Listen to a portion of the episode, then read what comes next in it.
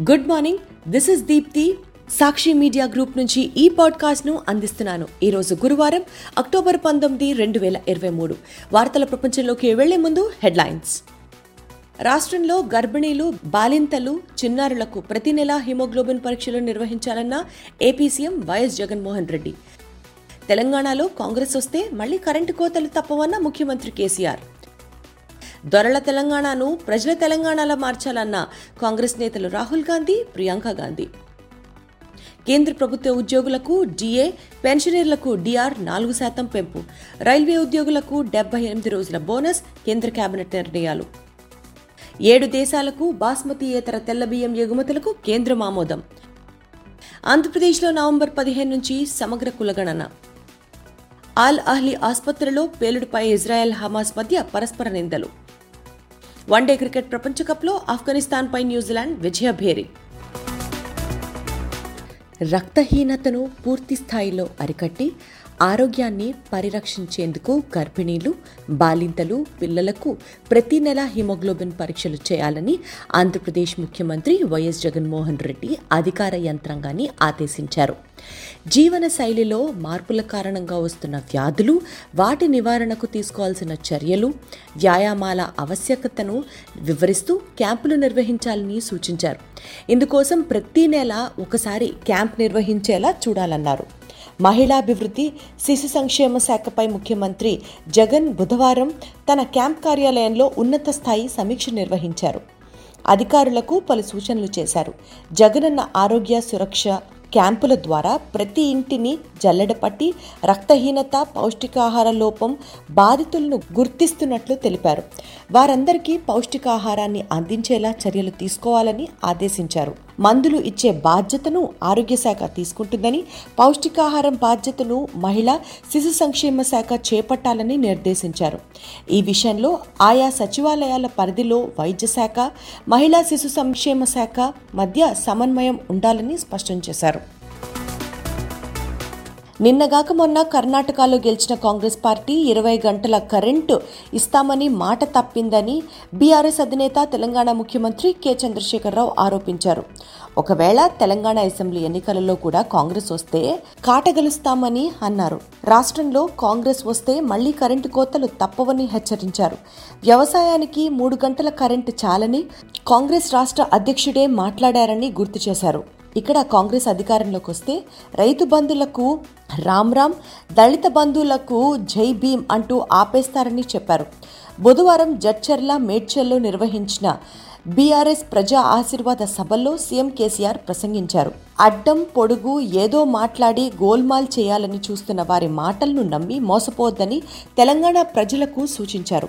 అందరికీ మేలు చేసే పార్టీ బీఆర్ఎస్ ఒకటేనని కారుకి ఓటేసి గెలిపించాలని కోరారు. ప్రజాందోళనతో పుట్టిన కాంగ్రెస్ ప్రజల ఆకాంక్షలను నెరవేర్చే క్రమంలో ప్రత్యేక తెలంగాణ రాష్ట్రాన్ని ఇచ్చిందని ఆ పార్టీ అగ్రనేతలు రాహుల్ గాంధీ ప్రియాంక గాంధీ అన్నారు. ఆ రాష్ట్రం ఇప్పుడు దొరల తెలంగాణలా మారిందని ఆరోపించారు. ప్రజల తెలంగాణగా మార్చడం కోసం జరిగే సమరంగా ఈ అసెంబ్లీ ఎన్నికలు మారాయని చెప్పారు.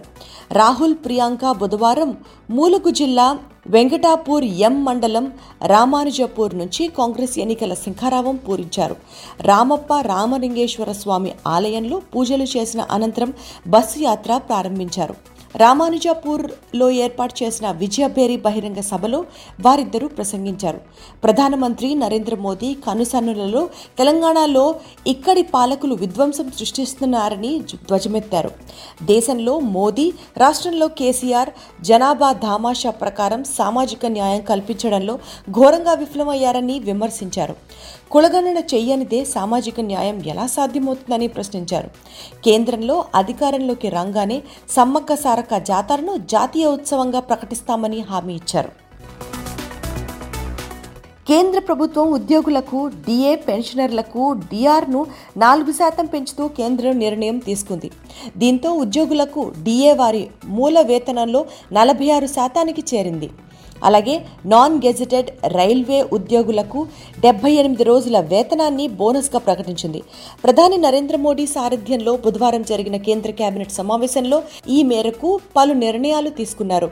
డిఏ డిఆర్ పెంపు రెండు వేల ఇరవై మూడు జూలై ఒకటి నుంచి వర్తిస్తుంది. ఈ పెంపుతో నలభై ఎనిమిది పాయింట్ అరవై ఏడు లక్షల మంది కేంద్ర ప్రభుత్వ ఉద్యోగులు అరవై ఏడు పాయింట్ తొంభై ఐదు లక్షల మంది పెన్షనియర్లు లబ్ధి పొందుతారు. మరోవైపు చక్కెర ఎగుమతులపై నిషేధం నిషేధాన్ని నిరవధికంగా కేంద్రం పొడిగించింది. బాస్మతీయేతర తెల్ల బియ్యాన్ని మరో ఏడు దేశాలకు ఎగుమతి చేయడానికి కేంద్ర ప్రభుత్వం అనుమతించింది. Nepal Malaysia Philippines Seychelles Cameroon Ivory Coast Republic of Guinea దేశాలకు బాస్మతీయేతర బియ్యాన్ని ఎగుమతి చేయవచ్చని సూచించింది. National Cooperative Export Limited the Directorate General of Foreign ట్రేడ్ల ద్వారా మాత్రమే బియ్యం ఎగుమతులకు అనుమతిస్తూ ప్రభుత్వం బుధవారం నోటిఫికేషన్ విడుదల చేసింది. ఏడు దేశాలకు పది లక్షల ముప్పై నాలుగు వేల ఎనిమిది వందల టన్నుల బాస్మతి ఇతర తెల్ల బియ్యాన్ని ఎగుమతి చేయవచ్చని పేర్కొంది. యుఏఈ సింగపూర్ దేశాలకు కూడా బాస్మతి ఇతర తెల్ల బియ్యం ఎగుమతికి కేంద్ర ప్రభుత్వం ఇటీవల అనుమతిచ్చింది. వెనుకబడిన వర్గాల అభ్యున్నతి కోసం ఆంధ్రప్రదేశ్ నవంబర్ పదిహేను నుంచి సమగ్ర కులగణనకు శ్రీకారం చుడుతున్నట్టు రాష్ట్ర బీసీ సంక్షేమ సమాచార పౌర సంబంధాల శాఖ మంత్రి చెల్లబోయిన శ్రీనివాస్ వేణుగోపాలకృష్ణ బుధవారం తెలియజేశారు. కులగణన ద్వారా ఎస్సీ ఎస్టీలతో పాటు బీసీ వర్గాలను సైతం గుర్తిస్తామన్నారు. అనంతరం వారి అభ్యున్నతి కోసం వివిధ కులాలకు చెందిన కార్పొరేషన్ల ద్వారా తగిన పథకాలు రూపొందించి అమలు చేసేందుకు అవకాశం కలుగుతుందన్నారు. కులగణన కోసం బీసీ ఎస్సీ ఎస్టీ మైనారిటీ గ్రామ వార్డు సచివాలయ శాఖలకు చెందిన ముఖ్య కార్యదర్శులతో ఓ అధ్యయన కమిటీ ఏర్పాటు చేశామన్నారు.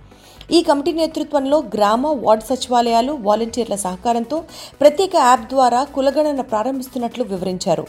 బీసీ నాయకుల సూచనలు సలహాల కోసం ప్రాంతాల వారీగా రౌండ్ టేబుల్ సమావేశాలు నిర్వహిస్తామని మంత్రి తెలిపారు. గాజా సిటీలోని ఆల్ అహ్లీ ఆసుపత్రిలో పేలుడు ఘటనపై ఇజ్రాయెల్ హమాస్ పరస్పరం నిందలు మోపుకుంటున్నాయి. దాదాపు ఐదు వందల మందిని పలిగొన్న కిరాతకులు మీరంటే మీరేనని వాదులాటకు దిగాయి. ఇస్లామిక్ జిహాద్ మిలిటెంట్లు ప్రయోగించిన రాకెట్ గురి తప్పడంతో ఈ దుర్ఘటన జరిగిందని ఇజ్రాయెల్ చెప్తోంది. కానీ ముమ్మాటికి ఇజ్రాయెల్ సైన్యమే ఈ ఘాతకానికి ఒడిగట్టిందని హమాస్ ఆరోపించింది. ఇజ్రాయెల్ హమాస్ మధ్య యుద్ధం బుధవారం పన్నెండవ రోజుకు చేరుకుంది.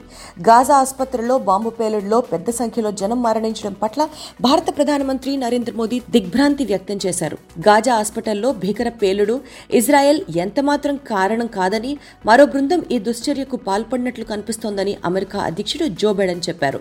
ఆయన బుధవారం ఇజ్రాయెల్లో టెల్ అవీవ్కు చేరుకున్నారు. ఇస్లామిక్ జిహాద్ సభ్యులు ప్రయోగించిన రాకెట్ మిస్ఫైర్ కావడం వల్లే ఈ పేలుడు జరిగిందన్న ఇజ్రాయెల్ వాదనతో ఆయన ఏకీభవించారు. గాజా వెస్ట్ బ్యాంకాక్కు వంద మిలియన్ డాలర్ల మానవతా సాయాన్ని బైడెన్ ప్రకటించారు. వన్డే క్రికెట్ ప్రపంచ కప్లో న్యూజిలాండ్ ఖాతాలో వరుసగా నాలుగో విజయం చేరింది. బుధవారం జరిగిన పోర్లో ఆఫ్ఘనిస్తాన్పై న్యూజిలాండ్ ఘన విజయం సాధించింది. టాస్ ఓడి ముందుగా బ్యాటింగ్కు దిగిన న్యూజిలాండ్ జట్టు నిర్ణీత యాభై ఓవర్లలో ఆరు వికెట్ల నష్టానికి రెండు వందల ఎనభై ఎనిమిది పరుగులు చేసింది.